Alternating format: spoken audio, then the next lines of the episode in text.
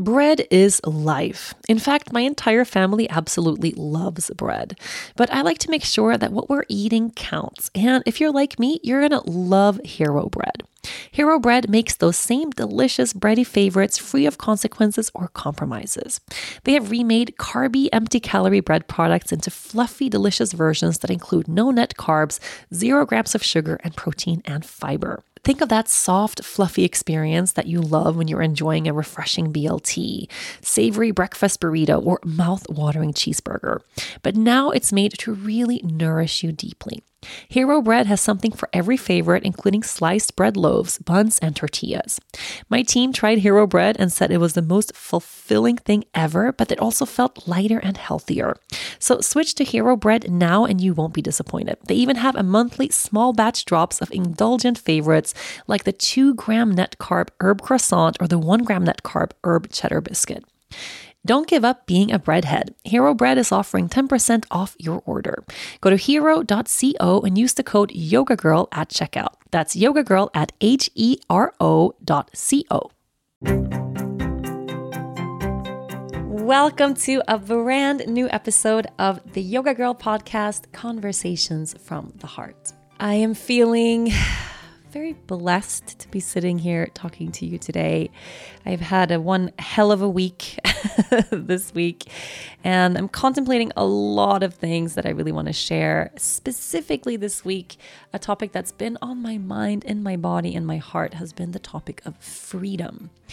If you listen to this podcast regularly, you know that my intention for this year is all about space, which I realized relates immensely to the concept of freedom, me wanting to have more freedom in my life, the ability to create my own choices, to really run my own life and not be bound down by limiting beliefs that I have about the world or about myself, or bound by things that I don't want to do, or a certain kind of energy that I've felt weighed heavy on me over the past couple of years, which is that I just got to keep going no matter what.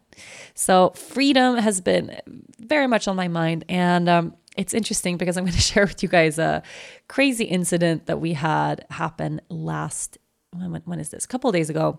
I shared a little bit through through Instagram and I found myself in a scenario where I was so unbelievably challenged, so uncomfortable. And instead of just dropping into that feeling of, oh, I don't want this, this is terrible, I hate it, I really took the time to tune in to what it was that was really triggering me beneath all of this. And all of it relates to wanting to feel free and uh, and I think it's it's something that's really uh, I feel like it's on everybody's minds and everybody's hearts these days. So before we start diving into the topic of freedom and space today, I would love to have a moment for us all just to ground a little bit into our bodies, into this moment here now. Starting off just on the topic of freedom, let's before we, you know, find that perfect place of silence and all of that, let's take a moment just to check in within your own body right here as you are. If you want, you can close your eyes and notice if there's any part of your physical body where you feel a little stuck right now. And if you don't know, then give yourself a couple of moments here just to tune in and feel. Sometimes it helps to use our hands and just physically place our hands on different parts of the body. So you can place your hands on your heart, your belly, your shoulders, even your face, top of your head. Just tuning in. It's almost like coming back home a little bit, reminding yourself that you're right here. This body that you're in right now, this is your home. So come back. And let's take a full breath in through the nose, out through the mouth. And really check in. Is there any part of the body where you're feeling stuck in this moment, where you feel any kind of tension, anything that's stagnant or challenging? And see if you can really do a little body scan. So bring your awareness through every part of the body. You can start from the crown of the head and let your awareness flow through the body until it reaches the soles of your feet. And notice what does it feel like to be in this body right now? For me personally, I can definitely feel a little sense of feeling stuck around my shoulders and my neck. I don't have any physical pain, but I can just sense there's some energy that I want to move there. So, how about you? Is there any area of your body where you feel you're holding some tightness right now? And sometimes that's not even a physical sensation, right? It can be a very energetic feeling of just having accumulated something. So, noticing here, not just on that physical level, but on an energetic level as well. Do you have any part of this whole being that is you where you feel stuck or stagnant or tense? And checking in on that without any kind of judgment. So, just noticing, witnessing what it's like to be here now. And what's wonderful about this practice, looking for stuckness or looking for tightness, is that the moment we find it, it's an invitation to make space right there. We can't realize or recognize where in our lives we need space or we need a sense of freedom without first recognizing that we've been stuck. So, doing a practice just like this, very simple, tuning in and feeling, it's a great way to on a physical level, decide where you're going to focus your yoga practice today, maybe where you need to stretch, where you need to move, where you need to expand. And also on an energetic level, where is there an holding on here? Is there something that maybe I can put down or drop or let go? And this, of course, becomes particularly interesting when we drop into the level of our emotional heart. So, if you like, you can place your hands to your heart center right now and feeling into that place. Here you are. Emotionally, how are you doing? What sort of emotions are moving through your heart in this moment? Is there anything challenging going on in your life? Is there some place in your life where you're feeling a lot, but maybe you don't have the ability to express? That's also a longing for freedom, right? We tend to hold a lot of tension around holding on to our emotions or maybe not speaking our minds clearly enough or feeling like we have to behave or act in a certain way to fit in or to meet everybody else's expectations. That's being stuck too. So notice is there an area of your life, an area of your heart, area of your emotional space where you have been stagnant? And you can turn that question around and ask yourself, where can I invite more freedom into my life? Or what area of my life needs a little bit more freedom and space? Let's take a moment just to linger there. It doesn't mean you have to change anything or do anything, but just feeling into the body right here, right now, breathing here, staying right here. And then the next big breath you take, let's have this breath really sweep out any part of the body where you feel could need a little bit more light, a little bit more space. And as your next exhale arrives, let's fully release something that we've been longing to put down. So here we go. Big, big, big full breath in through the nose. And now, loud and clear, make some noise, open the mouth, and let it go. Let's blink the eyes open and take a moment to reorient yourself. Hi. I feel like whenever we do these little meditations on the podcast, there's the intro to the podcast where I say hi and then we practice a little bit and then we get to say hi again because it's a different kind of high.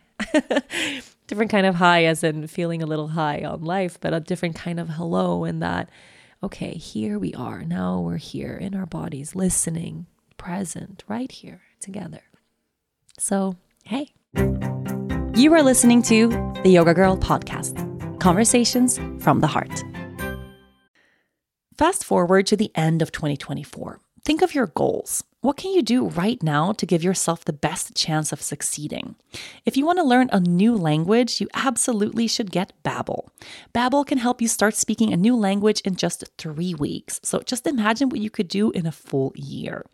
Be a better you in 2024 with Babbel, the science-backed language learning app that actually works. Don't pay hundreds of dollars for private tutors or waste hours on apps that don't really help you speak the language.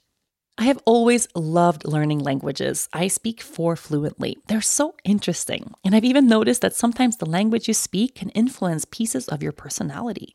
Learning my husband's native language made us understand each other on a whole new level. Now, Babbel has gifted me my own account, and I can't wait to dive in. Babbel's quick 10-minute lessons are handcrafted by over 200 language experts to help you actually start speaking a new language.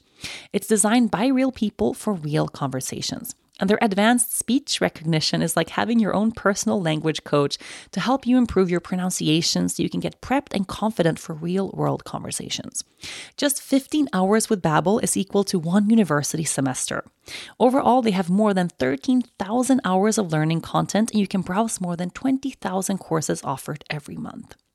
Here's a special limited time deal for our listeners. Right now, get 55% off your Babbel subscription, but only for our listeners at babbel.com slash yoga. Get 55% off at babbel.com slash yoga, spelled B-A-B-B-E-L dot com slash yoga. Rules and restrictions may apply. So, as I said, I've had a little bit of a crazy week. I shared a bit about this on social media, and I definitely want to dive deeper into this topic. So, starting off, I have to share I had my ESTA revoked. So, the ESTA is the travel authorization. So, it's kind of like a visa, but it's just the authorization to enter the United States that I think most European countries are a part of that ESTA program. And this happened after my book tour last year. It happened during the book tour, actually, where I started leaving Aruba, going on tour, promoting the book, doing appearances and events and things for the book. And suddenly, US Customs in Aruba. Aruba has a US Customs department as well, so that when you land in the US, you land domestic. And they started pulling me aside from from, from out of the blue. I've never really had any problems traveling in or you know anywhere but especially the US for a very long time. I used to have problems when I was a teenager, early 20s, like another time in my life when I traveled, you know, intensely. I I've had some issues then, but for about a decade I've been totally fine. And they started pulling me aside all of a sudden. And first time it happened, you know, I was like, okay, this is kind of random. You know, they do these random searches on people. I guess I'm just unlucky. And they would pull me aside, put me in a room, go through my luggage, ask me questions. Just not a, you know, a huge, massive, big deal, just kind of a pain in the ass. That's it. And then second trip I had, it happen again. And I was like, okay, this is like, mm, could still be random. And I asked, is there something that I'm doing wrong? And he said, no, this is just absolutely totally random. You, it's just a randomized system where you've been picked out of the line. It's nothing to do with you. And I go, okay, you know, and then I started getting a little annoyed. Third time it happened, third time in a row it happened you know, I really went through the effort of like, hey, okay, there's something that I'm doing wrong. Like there's something that I have done wrong. I've been flagged for some reason. Could you please share with me, you know, so I can fix it? You know, like I, like I'm not a criminal person. I'm not doing anything wrong as far as I know. You know, we have all of our affairs in order. Like, you know, what's going on? Like, is it my passport? Is it because I'm a resident of Aruba? Is it because I have this book tour? Like, what is it? And this guy just looks me in the eye and he says, It has absolutely nothing to do with you. you know, three times they told me that in a, in a row. It's a random system. There's nothing you can do about it. Just come along. And I'm like, okay, but I, no way it's random. It doesn't happen to anybody else. It's just me. The fifth time in a row when they pulled me aside, and this was a, it was interesting because then I'm, st- I'm starting to get really Uh, really pissed off. Like, hey, like one thing to say it's random. You know, I feel like if this is something that's going to continue to occur, I want to be able to to change something so that this doesn't happen to me. I almost missed my flight last time this happened, and and I'm really like asking this guy, can you level with me? I'm it's there's something wrong with my passport, isn't it? And the guy looks at me and he goes, Well, I can't share that information, but yes, your passport has been flagged. So you will continue to have these issues. And I say, Okay and why is my passport flagged? I, I can't, that the, the computer doesn't tell me. It just tells me you need an extra check. And I go, okay. And they do the whole check. And then it's really like getting intense where they not just open my suitcases, but I have to explain what's in my luggage and asking me tons of questions about what I'm doing in the US and, you know, kind of a, a hassle. And I'm realizing now, as a Swedish citizen, born in Sweden, raised in Sweden, I have a Swedish passport they call the Swedish passport the golden passport because we can go everywhere. You know, Sweden has never really had any conflict with any other country. Like it's a very good passport to have, good quote unquote, whatever that means, in that it's easy to travel and it's easy to travel everywhere. There are countries all over the world where that is not the case. Countries where there has been conflict and issues and war, and you know, where passports are flagged for different reasons in different countries, especially in the US. So I have friends who are from Venezuela, for instance. It's not easy to travel the world on a Venezuelan passport. I, uh, I have, a friend of mine, a really good friend of mine, Maya. She traveled with me on tour one of the trips I had last year, we went to LA and she had never been to the US before. And I've been to the US, you know, hundreds of times, so much. Love the United States, you know, people of United States, visiting there. It's one of my favorite places to go. I go all the time. And she had never been, and she was so excited because she had her US visa approved. And I was trying to kind of, you know, why is this such a big deal? And she's like, well, with a Serbian, she's from, she's a Serbian. She said, with this passport that I have, they don't just let you go. You can't be a part of the ESTA program. You have to go to the US embassy in Serbia and go through this whole process where they interview you extensively. You have to ask permission, you have to apply, cost a bunch of money. And she was really explaining like this is a big deal that she got her visa approved. And I was trying to make sense of it last year. This was before my issues started, or kind of I think I'd been pulled over or pulled pulled aside one time. So I wasn't thinking that I was gonna ever have any issues. And she was so excited, and we're traveling together. And of course, you know, I wasn't thinking about the fact that she had never been to the States before, that this was her first time. If you've traveled to the States as a non US resident, you know that there's a certain way you have to act when you enter the US. This is just, I mean, it's like public knowledge. Of course, and those things include so if, if you are a US citizen and you don't know what this means, it means whenever you meet a customs agent, like you shape up, you know, you look the guy in the eye, you answer questions very thoroughly, you're kind of prepared. Don't say anything stupid. It's like it's kind of like you're being interrogated. Like you know, it's assumed that you have done something wrong. So you're always a little bit on edge entering the US. Every single person that I that I know totally agrees. It's not a comfortable, easy thing where you feel like welcomed into the country. It's kind of like you know that feeling I used to have it when I was when I was younger that if ever a store clerk looked at me I would like, you know, or there was like a security guard in a store, I would feel panicked as if I had stolen something, but I hadn't. you know, that feeling of like feeling like you've done something wrong, but you haven't done anything wrong. That's the feeling entering the US through immigration every time, regardless of why you're there or what you're doing. That's just the feeling. So, of course, there's this unspoken rule. You know, one of the unspoken rules for instance, is like when you travel, they're going to ask you, like, do you have tobacco, alcohol, a large sum of money, um, fruits and vegetables? Like, they have questions that they ask. And of course, the answer to these questions, regardless, it's no, no, no, no, no. If you answer yes to like a minor question, it's to me lead to a pain in the ass, long thing of questions, you know? So if you like have a pack of cigarettes on you, like, you don't have to go and talk about that. Not that I'm traveling with cigarettes, but you get the picture. Everyone knows what I mean. So we're there, we're in line. I'm just casual and relaxed. And my friend Maya, who's never been to the States before, of course, doesn't know that, like, you know, like you have to kind of act a certain way when when you when you when you enter the US. So we give our passports and then he kind of goes through hers and goes through mine. It's all going super smooth. He's he doesn't ask us any questions and he's just about to hand us our passports so that we can go to enter the States. And then casually, like he forgot last minute, he goes, Are you carrying any firearms, firearms, alcohol, tobacco, fruits, or vegetables on your person? And I'm like, No, absolutely not. No, no. And then Maya goes, uh, Yes, I, uh, wait, let me, let me check. And I'm like, Maya, no, no, no. Like, obviously, you know, like I had like a power bar. Like it's so normal to travel with some sort of snack with you between these countries. You know, what they're flagging for, it's like, are you bringing foreign, you know, foreign like fruits or vegetables that could contaminate the US soil. Like if you brought a freaking banana, like it's okay, you know, but they ask these things because they're looking for bigger things. But if you go down this rabbit hole, it's like that's a bad idea. And she's just like, "Oh, let me check." And she starts opening her purse and just starts pulling out everything she has. She's like, "I have some dates because Rachel's vegan, so I brought her snack, and then I have a bag of nuts and oranges and oranges are just pouring out over the over the custom eh, like like the desk of this customs agent. And you can tell his face is like, oh, like, why? And he looks at us and he's like, why, why did you tell me this? Like, he has to do his job. You know, obviously, like most people just kind of look through their fingers. You know, it's not a big deal if you have an orange on you. But because she like put them there and like, yeah, I have all this stuff, he's like, okay, takes our passports back. He's like, you're not going to be able to pass. You're going to have to go sit over there and wait for the agriculture specialist to uh, to go through these items of food that you have decided to bring on the plane. And I'm just like, oh, this is so annoying. Like I couldn't, I was just like, oh, like Maya, why would you say yes? She's like, but I'm not gonna lie. I'm like, well, it's not a lie. It's like a white lie. It's just you don't say anything. like you don't have to like show the guy your fruit. you know. And then as we are like, and the guy's like laughing at us. He was a super nice guy. He's laughing. And then she was like, hey, did you see my visa? I have a special visa. And I'm like, Maya, no, no.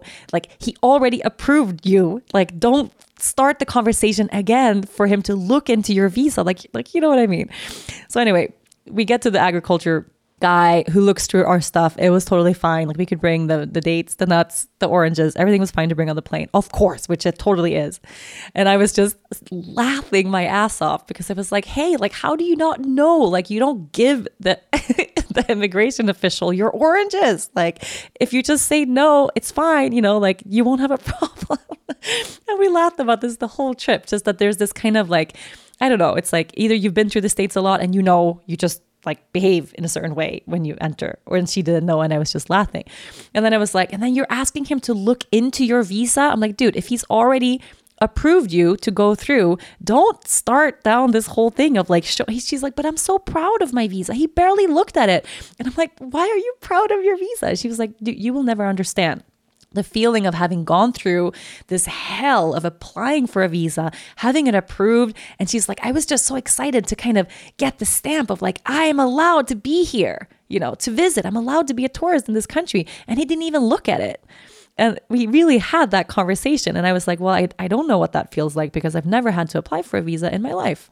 I've been all over the world, never had to apply for a visa to go anywhere. So I don't know what that feels like. Well, fast forward, the next trip, you know, I was pulled aside and then all those things started happening where just every time I went through and then she started making fun of me like look who gets p- pulled aside now. Look, it's not just me. It's not just me in my Serbian passport and my oranges. Like it's you, it's you. And then it happened 5 times in a row and it wasn't so much fun anymore. So that happened and then the book tour was over. I was back home in Aruba. Everything is fine. We decided to take a well-deserved vacation to go to Mexico, to go to Tulum.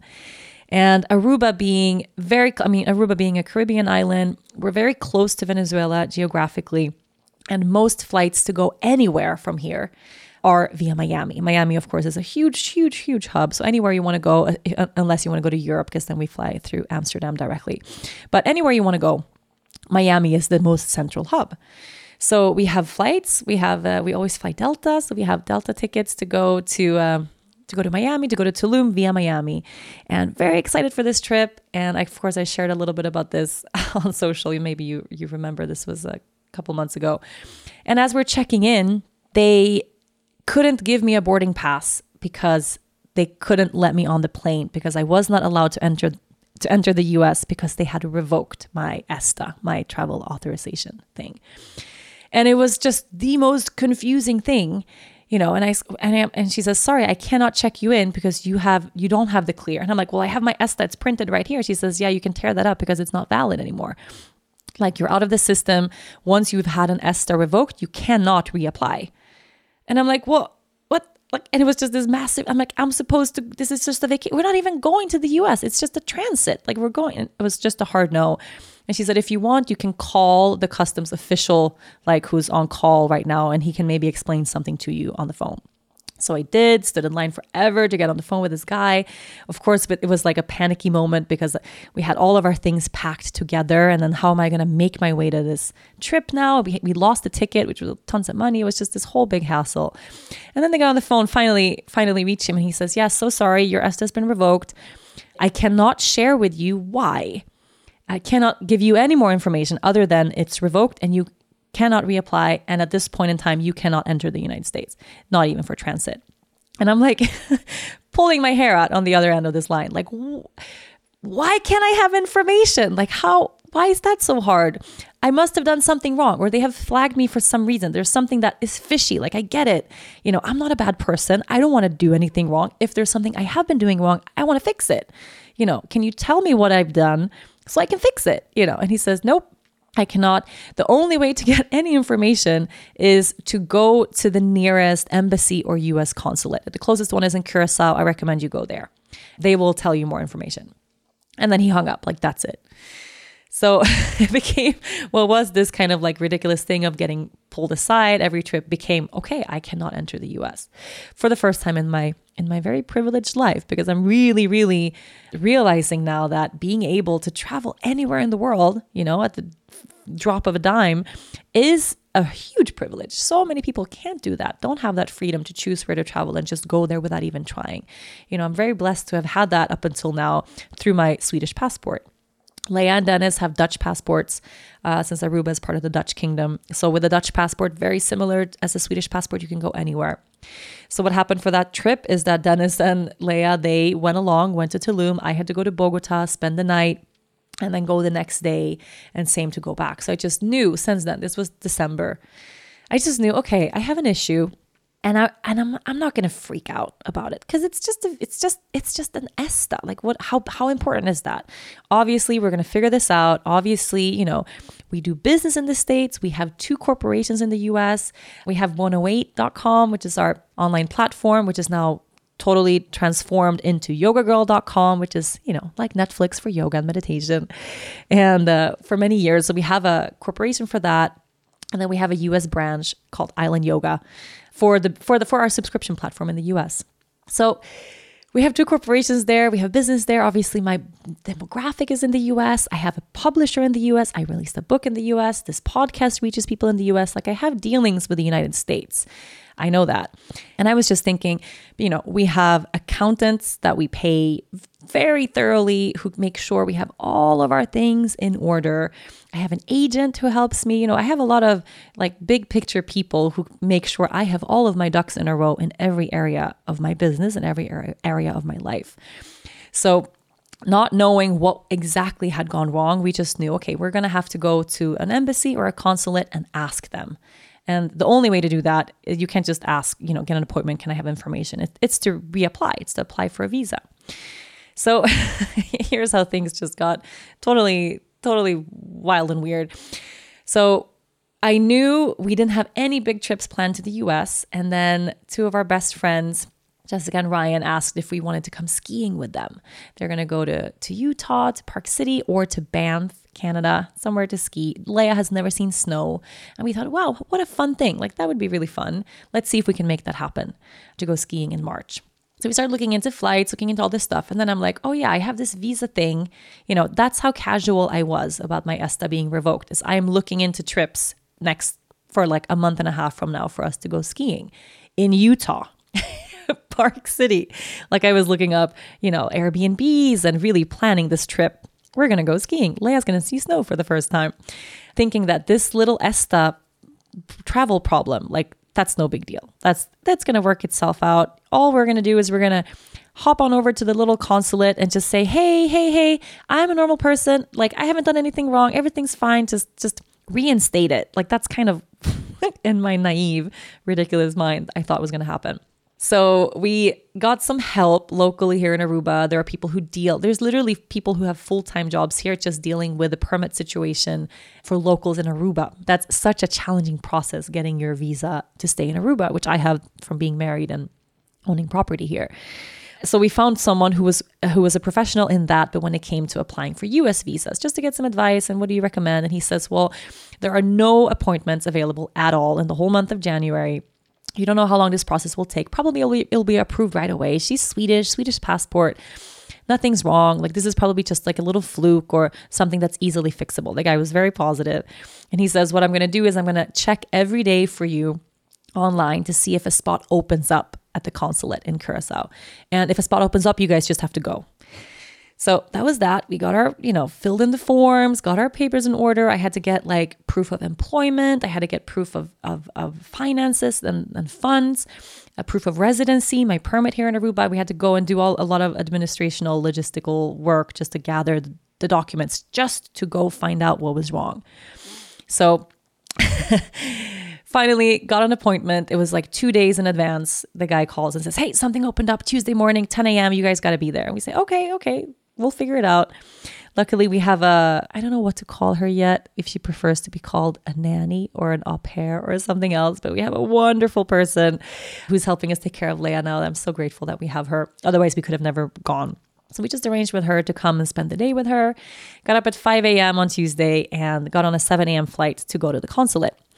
Still, like going to Curacao, I'm kind of like, I'm annoyed that I have to go through the process of doing that. That's how that's how naive I was. Only traveling to Curacao, I felt like this is, shouldn't be necessary. Like, why am I wasting my time, you know, spending it was $600 just to get there, our flights? Why am I going, jumping through these hoops just to enter a country where I pay so much tax? Like, I pay all of my taxes in the US and a lot of taxes at that. So I pay taxes in the US, in Aruba, and in Sweden. I pay way more taxes than the regular person because of our like global business that we have. And I'm just kind of annoyed going there. And I'm trying to be really positive. You know, this is necessary. Obviously, I can't be banned from entering the US. We're going to figure this out. Everything will be fine. We go there, we have a cup of coffee, like you know, trying to enjoy time in Curacao. And then we had this 10:45 a.m. appointment, and they said very thoroughly on the on the forms, like arrive 15 minutes early, not earlier than that. It was very strict, and you are not allowed to bring any bags, no, not even a little purse, nothing. No personal belongings can be brought into the consulate, which I think was thought was just very strange. Like, and I'm trying to figure this out. Like, wait, what if I was here alone? You know, traveling here for the day to get this appointment, where am I going to put my purse? Like they had no storage or no wardrobe, no storage uh, opportunities, nothing. So we get there, it's Curacao, you know, it's hot, it's the Caribbean. And there are all these people waiting on benches outside, and next to them are just random bags, like littered over these benches and on the road. So people just show up for their appointments, realize that they can't bring their stuff into the consulate, and just leave their phones, their wallets, all their stuff is just lying there on the ground. And I'm like, what, what is this to me? Just, I don't know. I had a hard time computing the, the system that this, this is what the system was. Anyway, I had Dennis there, so obviously I didn't have that problem. He was not allowed to come in with me.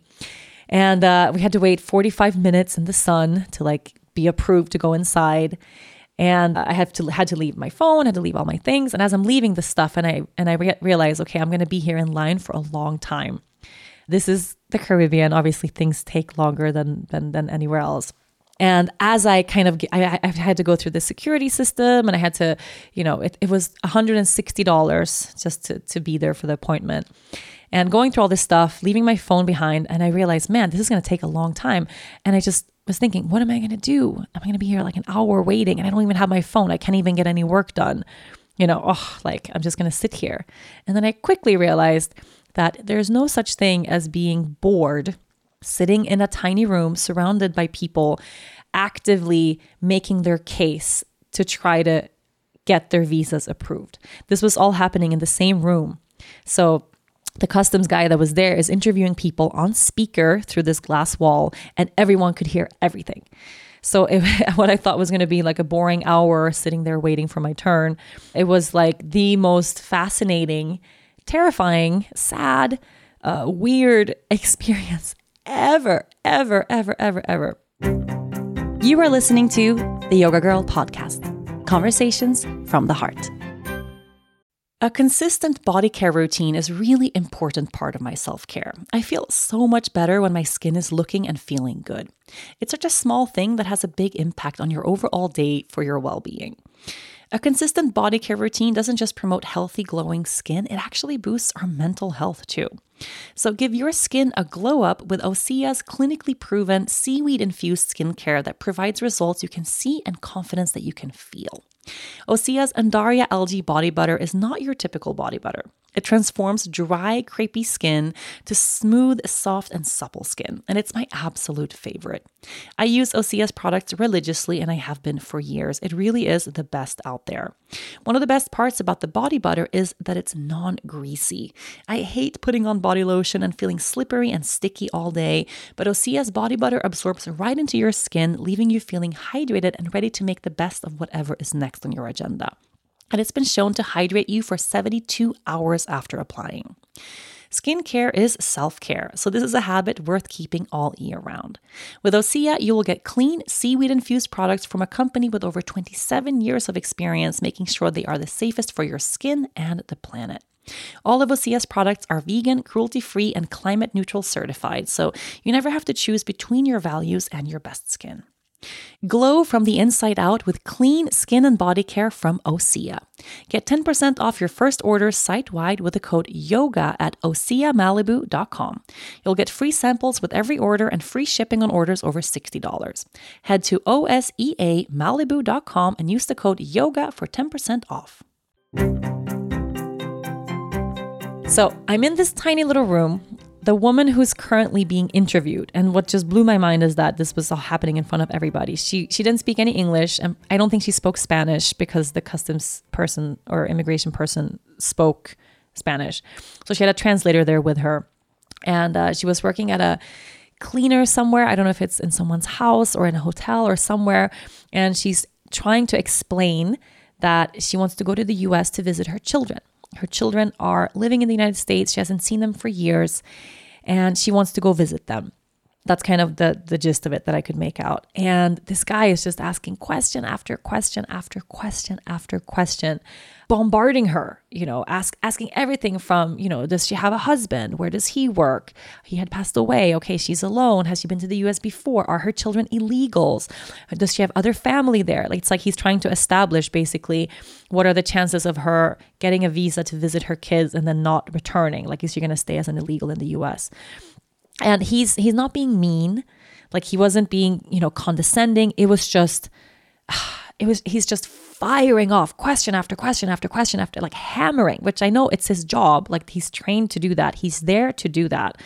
I understand that, but just witnessing this with in a in a in, in person, uh, I was like my jaw was on the floor. I was like, this is and she didn't have the right answers for anything. Like he was obviously looking for a specific kind of answers. She was saying all the wrong things with her translator there.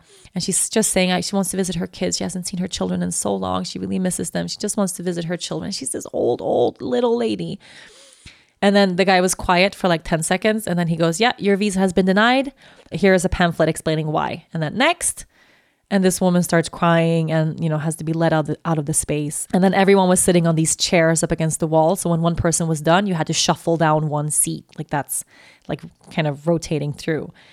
And then the next person to go up was a guy. He was from i think he was from dominican republic. And what was so fascinating to me is that the customs agent wait are they called customs agent? Probably there's a probably the person who does the interviews at the consulate has a title that's different, but I'm going to call him immigration guy. I don't know what the title is. I don't want to insult anyone by saying a different title.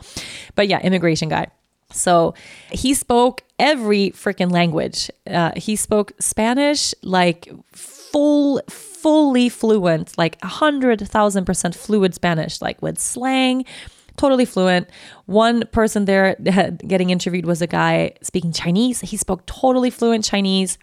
But this guy was making jokes with this guy. He just jumped from language to language to language. It was really impressive to watch. But then this guy from the Dominican Republic, it's his turn. And just immediately, the first thing that the guy asks is, okay, so where, where are you going? And he says, I want to go to, in Spanish, like, I'm, I'm going to go to Florida with my family for vacation. And the guy goes, okay, where in Florida? And, and he just says, what? He says, where in Florida are you going? I'm, I'm going to Florida, sir. Yes. Where in Florida are you going? Uh, I'm going to the Hilton. And the guy goes, Okay, Florida is a huge state. Where in Florida? What city are you going to? And the guy repeats, I'm going to the Hilton. He didn't know what city he was going to in Florida. And just from there, the whole interview was just, oh, like my heart was just breaking in a million pieces for this guy. I'm just like, why don't you know where you're traveling to? Like, this is serious shit. Like, I just want to shake him. Like, you got to know what city you're traveling to, man. You can't just show up here not knowing. Like, this is not good. So, immediately, like, from that first question being answered wrong, like, there was no way, no way, no way. Every person in that room had their visa denied. Like, I don't know about the Chinese guy because I don't speak Chinese and he seemed kind of happy. There was a woman there who was a stewardess who I think had hers approved. Uh, everybody else who was in that room with me uh, until I left, because after that I didn't know, had uh, their visa application denied. And it was kind of like, it was like watching a TV show of just, it was like behind the scenes of, and this is not just people wanting to have a, like me, like I'm a casual person, uh, you know, uh, hey, I want to go skiing. And obviously, I want to solve the bigger issue if there's an underlying issue to this problem. So tell me how to fix it. You know, I have funds. Uh, I, I, can prove that I have no interest in living in the US. I don't have any family there. Obviously, I'm not trying to to illegally move there. I just want to, you know, run my business the way I do, visit when I want, and do everything the right way. But for everybody else who was in that, that office, it was like, you know, they want to visit their family. Like that old woman wants to see her kids. It's it's like it's it's more serious, I think, than a casual casual vacation. I'm really sure, obviously, a big majority of people that this guy sees are people who are trying to get a visa to enter to to try to maybe look for a better life. There are people in there from Haiti. There were a lot of people from Dominican Republic, Venezuela. It's not easy to apply for any kind of visa with those kinds of passports and I know that. So I kind of knew already like okay, I am in a different place. I have a Swedish passport. I'm I'm applying for something different, you know. So anyway, it was just whew, I I kind of felt like for the whole hour I was in there, like I'm just holding my breath for all of these people. And as I'm sitting there, here's what was was started getting really fascinating. I had been so, you know, frustrated that I had to go to Curacao, feeling like, oh, why do I have to jump through these hoops? And then I'm witnessing these people going through these interviews, not having any chance, like not even knowing what to answer when he's answering simple questions, like no clue.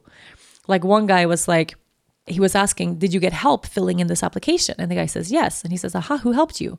And he says, uh, Jorge helped me. He says, Okay, does Jorge have a, have a last name? He says, uh, No, I don't know. And he says, Okay, on this form, there's a question that asks, Have you ha- received any help to fill in this application? It says no. So already you have lied in this application. And I'm just like, it's so easy to make one tiny little mistake. Like if you don't get everything so perfect, right? And even trying to get things perfect or trying to get help. Like this guy, obviously, this is a big process and he's asking for help. And then they messed up too. I'm like, there's, it's like, ah, it was just so anxiety inducing just to be there. And I'm sitting there trying to breathe, you know, trying to, starting to realize, like, okay, the fact that I'm here, maybe this is a bigger deal than I've let myself think. Maybe this is not just a little thing that I'm going to figure out. Like, maybe I'm in trouble here. And then I took a deep breath and I'm just checking in like, why do I feel so triggered? You know, I feel really triggered. Of course, like this is, it's painful to watch other people go through this. And I'm just taking a breath, like, okay, the trigger right now is I am uncomfortable. Like, I'm just deeply uncomfortable being here. It has to do 100% with the, the feeling of freedom a feeling of wanting to to be free to make my own choices in that hey normally for the past 31 years of my life if i decide i want to go to the states i go to the states. Not being able to do that it absolutely restricts my my own freedom and my ability to choose what i want to do. Suddenly there's a this whole government this whole body that's deciding and dictating what i can and cannot do. And i am so free in my life you know, which is a massive privilege to have. Man, I'm so free in my life that even the threat of restriction, even the the threat of of maybe I won't be able to travel where I want to travel or as I want to travel, just that, like I'm, I don't have don't even have a final answer yet. That's enough to kind of send me over the edge to, oh man, this is the worst. Like that. Why is this happening? And I'm going through this stuff in my head. And I came back again and again to the the only thing right now that's happening is that I have to I have to sit in this discomfort all throughout this whole process. I can't fight it. I can't try to, you know, outsmart the US like immigration system. You know, I just got to accept that I don't have any control you know, I have good intentions, obviously. I don't have any control. I can't control this. They are deciding, and I hate it, and I'm uncomfortable, and I don't want to be here. I don't want to waste time and money going jumping through these hoops. But Like I'm I'm uncomfortable and I just gotta be here. And I had that realization of just, okay, let's just embrace this discomfort now. I took a breath, like deep breath in that moment, and then decided, okay, I'm just gonna accept that I'm uncomfortable and I'm just gonna answer all of this guy's questions totally honestly, like 100% transparency. I'm not gonna try to, you know, just being honest with this guy. Like I haven't done anything wrong. That feeling of having done something wrong that's what increases my discomfort. Is like ooh what, what am i going to say? What if he asks me this and that? You know like i haven't done anything wrong. So let's just be uncomfortable now. Let's get to this interview. Like this this is not bad as i have that realization like my shoulders drop i sink into my chair i stop feeling anxious like it's okay it's to be fine the door opens and a young guy walks in who's like the person, the next person to come inside. And he puts his hands in his lap and he has that big tattoo on the inside of his right forearm. So, right where I have my tattoo of my moon phases, he has a big tattoo there. And that tattoo says, Seek discomfort. And I'm looking at this guy's tattoo, like as I had the realization that I just have to let myself be uncomfortable. In walks seek discomfort. And then i like i'm looking at this guy. He's like a young guy wearing a hoodie. His hoodie says seek discomfort. Like it's kind of all over him. He's like a walking billboard for seek discomfort right as i had that realization. And then you know it was just one of those moments of like i love how universally synchronistic everything is you know you have a realization and immediately something happens that affirms that realization of like yeah man Seek discomfort. I can't just sit in my cushy, comfortable life forever and not never expect that to change. Like the only way we grow is through discomfort. Obviously, the universe is trying to throw me a fastball, like a little curveball right now. How am I going to deal with this? Okay, be uncomfortable. It's not the end of the world. Man, comparing myself to any of those people who had their visas denied that day man, like I don't have kids that I can't go see in the US. Like that would be the end of the fucking world. Like that would not be cool. That would be, oh, can't even, don't even want to envision it because it would be so awful. For me, it's like, okay, if this doesn't work out, I won't be going to the US this year, probably, or for the next couple of months, but I'll still figure it out. You know, I won't be skiing in Utah anytime soon, but I'll figure it out. You know, I'll figure it out. Everything is figure outable. So it's my turn and the guy calls my name and he's like a nice guy. Like I can tell, like this is not a terrible person. He's a nice guy doing his job. The man speaks like seven languages. Obviously, he's very intelligent and starts asking me question after question after question and just eh, every question you could possibly imagine you know he wants to know what passport my kid has what passport dennis has how many years have i been in aruba is that visa i brought from aruba is it accurate when was i in the states last time what did i do in the states last time what am my next intention like he's just asking all those questions that you would expect. And then finally i go yeah you know i've been traveling on the esta for a really long time and the reason I thought was that my ESTA was revoked is that I had my international tax ID number come through, which is something that we like been fighting for this past year is for my personal tax ID number in the US to work so that I'm not just paying taxes through the through the companies, but personally I can pay taxes too if I'm doing anything personal in the US. And that went through, and that happened the week before my ESTA was revoked. So that was the only clue we had. Like, really, like that's probably why. So maybe that was approved, and maybe now automatically the system thinks that every time I'm in the US, it's to work, which it isn't. You know, it wasn't. I was, I just had a transit. It wasn't there to work at all. And then the guy goes, "No, uh, not at all. This is this is the the the tax ID number. That's that that only helps your case. Like that's totally fine. Actually, what we have a hard time distinguishing between is when are you in the U.S. doing an appearance and when are you in the U.S. actually making money." And I go, "Well, like why why does that like why does that?" does that matter really i mean i have a i have a us corporation that corporation pays taxes i don't personally make any money in the us i don't you know, if my publisher puts on an event, it's by the publisher. The publisher makes money. If it's a promoter or an agency, individually, personally, me, I don't. And we had tax or not tax advice, but we had legal advice around this. Like, is it okay for me? Can I do a book tour in the United States? And that the answer to that was yes. So I was just super transparent with this guy of like, hey, like I like I'm really hoping I haven't done anything wrong. If I have, I'm, I want to fix it. You know, can you help me out? And the guy goes, yeah, well, first of all, the, the type of visa you need to be applying for is not this kind of visa. uh, that we were going for. He says you probably need an investor's visa, which is when you have a company in the US, you need this specific kind, and the one you've had in the past is not going to cut it for the future. And I go, okay. And he says, well, unfortunately, we don't manage those kinds of visa applications here. You're going to have to go to Bogota, Colombia, or you're going to have to go to any other major embassy, but we don't deal with those kinds of applications here.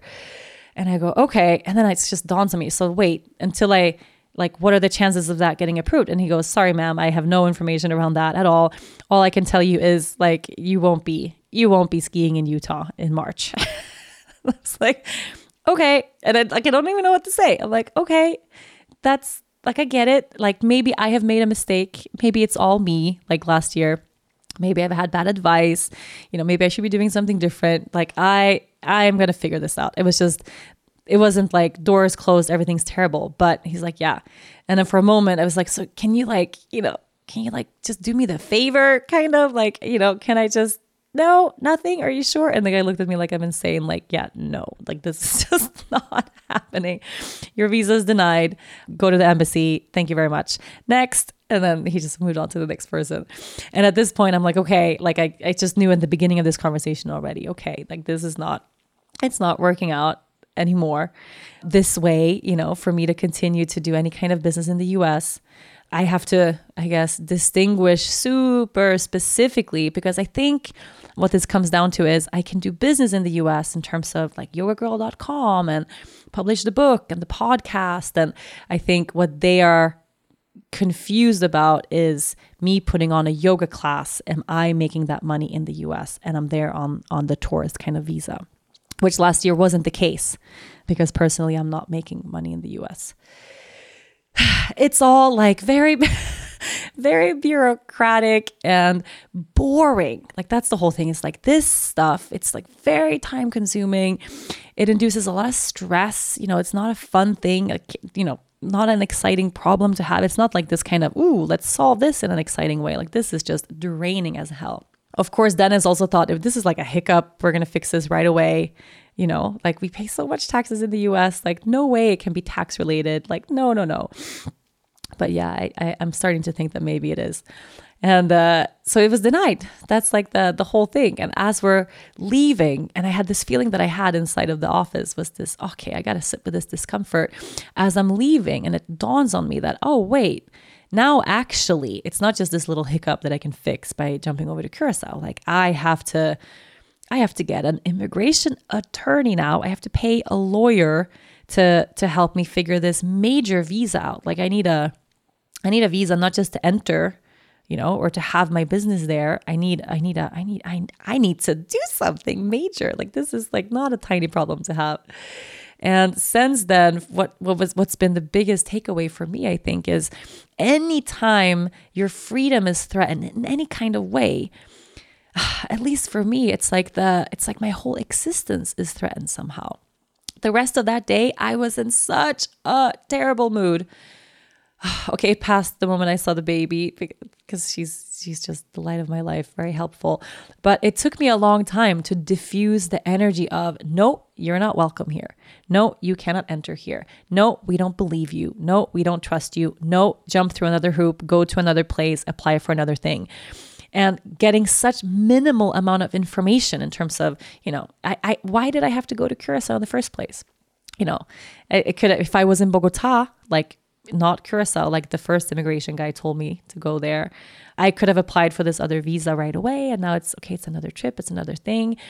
So i think all in all not being able to make my own decisions especially with the intention of this year being space and sitting with that of like oh this whole make my makes my skin crawl all these people telling me i can't do this can't do that not believing me treating me like a criminal you know it's like this whole system it's it's so tense so much tension in the system tension in that room and when we came home i had to ask dennis to to kind of leave with the baby a little bit because I needed space to just like I had to shake it out. I needed to do my yoga. I had to go sit in the we have this little area where we're just surrounded by cactus. I just needed to like hug a rock and be in nature and just somehow diffuse that energy. And of course, the moral of the story is that me feeling this way, being in this unbelievably privileged place of having the money to go through this process, having the support to go through this process, speaking the language, not being alone. I have the kind of life circumstance where this is probably figure outable. I'm going to figure this out. Like, I don't have a doubt in my mind that I'm going to figure this out. But for 99.9% of the people who are going through this system, they don't It's paying the the two hundred dollars just to apply, it's like that. That is a massive, massive, massive deal. You can't do that every month and try again and try again after being denied several times. Like this is for so many people a reality that's massively different than mine. And at the end of the day, I was just filled with this unbelievable uh, gratitude for my privilege and this feeling of I cannot take this privilege for granted. Next time my my friend from Serbia like you know talks about her visa like I am going to take that shit seriously. I'm not going to laugh at her talking to the immigration agent. Like I get that a little bit you know tiny little bit. But imagine having the kind of passport where everywhere you go you're questioned or because of the history of your country or because of politicians or because of, of war criminals, because of horrible things that happen that has nothing to do with you, where you are literally a survivor of a circumstance. And for the rest of your life, everywhere you go, nobody trusts you. Imagine living with that kind of stigma. Like that's just man, I, I can I can't even go there. We're hearing that no, we don't trust you enough to go visit your kids. You can't see your children. Okay. So being on this side of this, it's it's almost just giving me more awareness around what is a massive, massive global issue around immigration, around refugee situation in this world, around the idea of borders, of you're not welcome, but you're welcome. And knowing that at the end of the day, probably because I'm in a privileged situation, I will be welcomed again. But there are so many people who deserve and have a bigger right than me to be there to visit, to work, to make a living, who are, you know, fighting every single day to make a better life for themselves. They deserve that kind of privilege too. And and somehow here I am sitting with it, shrugging my shoulders like it's not a big deal. I'm not gonna take this lightly anymore. It's it's sparked in within me at least a very fascinating conversation around let's learn more about why the world looks the way it does and if we've ever felt any kind of fear or hostility around other people entering our country, you know, if you're sitting with that kind of that kind of feeling right now, which so many people do, especially being bombarded with that kind of fear through the media, you know, through politicians all day, every day. It's not strange that there is that kind of fear in so much of our society right now. But all we need to do to get over that fear is have one human moment with another person who is in that situation. You know, it's it's it's impossible to actually witness someone going through the kind of pain of not being welcomed, of fighting and fighting and fighting to make a better life and and you know killing themselves to make this happen. Having one human interaction with someone, um, you're not going to feel that kind of judgment anymore. And what we need are moments of of feeling more united, of feeling more connected, not continuing to separate us versus them. You're welcome, but you're not. You're dangerous. You're not. You have that passport. You can't come. You look that way. You're, you're bad news. That whole idea, just perpetrated by the media right now, it's terrifying. And it's the root cause of so much violence and hate. And we don't need that shit. I know the majority of people who are listening to this podcast feel the same way as I do in terms of compassion but every time I share any of this or this kind of viewpoint through social media, I get people sharing, telling me, you know, they should stay in their own countries. Why are you talking about that? Refugees, what? You know, so just making that connection now from my minuscule bullshit, doesn't even matter in the grand scheme of things, tiny little visa issue that maybe I created myself. Like, I don't even know. I'm not trying to draw a comparison there, but for me, it's been a doorway into a big conversation around man, look at how we're living. I live on an island that was colonized by the Dutch in a way that, oh, there, there's a story there that no one likes to talk about. You know, why are we on a tiny island in the middle of the Caribbean Sea and it's filled with white people? How did how did we all get here? Like that's a story that you know they don't teach that in, in schools here. It's not in the history books here because the history books are Dutch, not a Aruban, right? Similarly, with other countries have notoriously treated their indigenous population awfully. The United States, Canada, Australia, every country has that kind of history where, man, the borders were drawn in this way through some really awful things happening to the people who were here before us because we weren't the first ones here. You know, the people who call themselves Americans, if you're from the US, like you have ancestors, uh, indigenous indigenous communities who were there long before the idea of Columbus and the idea of, you know, so much of history that isn't that isn't correct. And I think it's our responsibility to learn about our own past. It's my responsibility as a Swedish citizen living in Aruba to learn about the history and the heritage of this island and to honor the people that walked this earth long before me. If you're living in the US, it's your responsibility to honor that heritage and to look to hey how are we as a society treating the the, the people that were here way before? Way before. And you know and how does that relate to the refugee situation as it's looking right now to immigration the way it is right now to the many many many challenges that we have and that people have all over the world from having to flee something awful from their home countries looking for a better life and not being welcome to do that we are one people. We live on one earth. We all have the same beating hearts in our chest. We all love our kids the same, our families the same. We're all looking for happiness, for love, for safety, security, freedom. Like so much unites us, so much more unites us that can ever separate us. And the moment we start to look at other people with that kind of viewpoint of togetherness, of yeah, we belong together and you belong here too that's going to be the beginning of solving other major issues that people are now using as excuses for putting up higher walls and making it harder to to find safety and harder to change your life. I uh, want to thank you for listening to this podcast. I hope that this inspires you to continue having these conversations, that it inspires you to look into where you live, maybe even it's helped check your privilege a little bit. I, this is, whole situation is checking mine for sure. And if you have the privilege to go anywhere you want to go, I think part of that privilege should come with the responsibility to help other people do the same. There are amazing organizations you can donate to if you want to help. A great one that I would love to highlight is Together Rising, Glennon Doyle's amazing organization that has been uniting families that have been separated at the border of the United States. They've united kids that have been lost with their families and with their parents. They do an amazing job with painstaking problems that have come as a source from trying to keep people separate and keep people out. They do a beautiful job. So if you want to donate a little bit of your money, your energy, your awareness, check out Together Rising and uh, Thank you for listening. I appreciate you so much. And to everyone in the United States, I think I'll be going to Canada for the next couple of months, probably Banff over Utah, but I really hope I'll see everyone in the United States soon again. Thanks for listening. Yoga Girl Podcast will be back next week. Thank you so much for listening to this week's episode. If you enjoyed the show, be sure to listen and subscribe to other great episodes of Yoga Girl Conversations from the Heart. You can find these on yogagirl.com, on Apple Podcasts, or anywhere you normally get your shows. Don't forget to leave a review while you are there. Thanks to the folks at Cadence 13 for their production work, and of course, thanks to my sponsors, H&R Block, TransferWise, and ThirdLove. Please support them the way they support this podcast. I'll see you next week.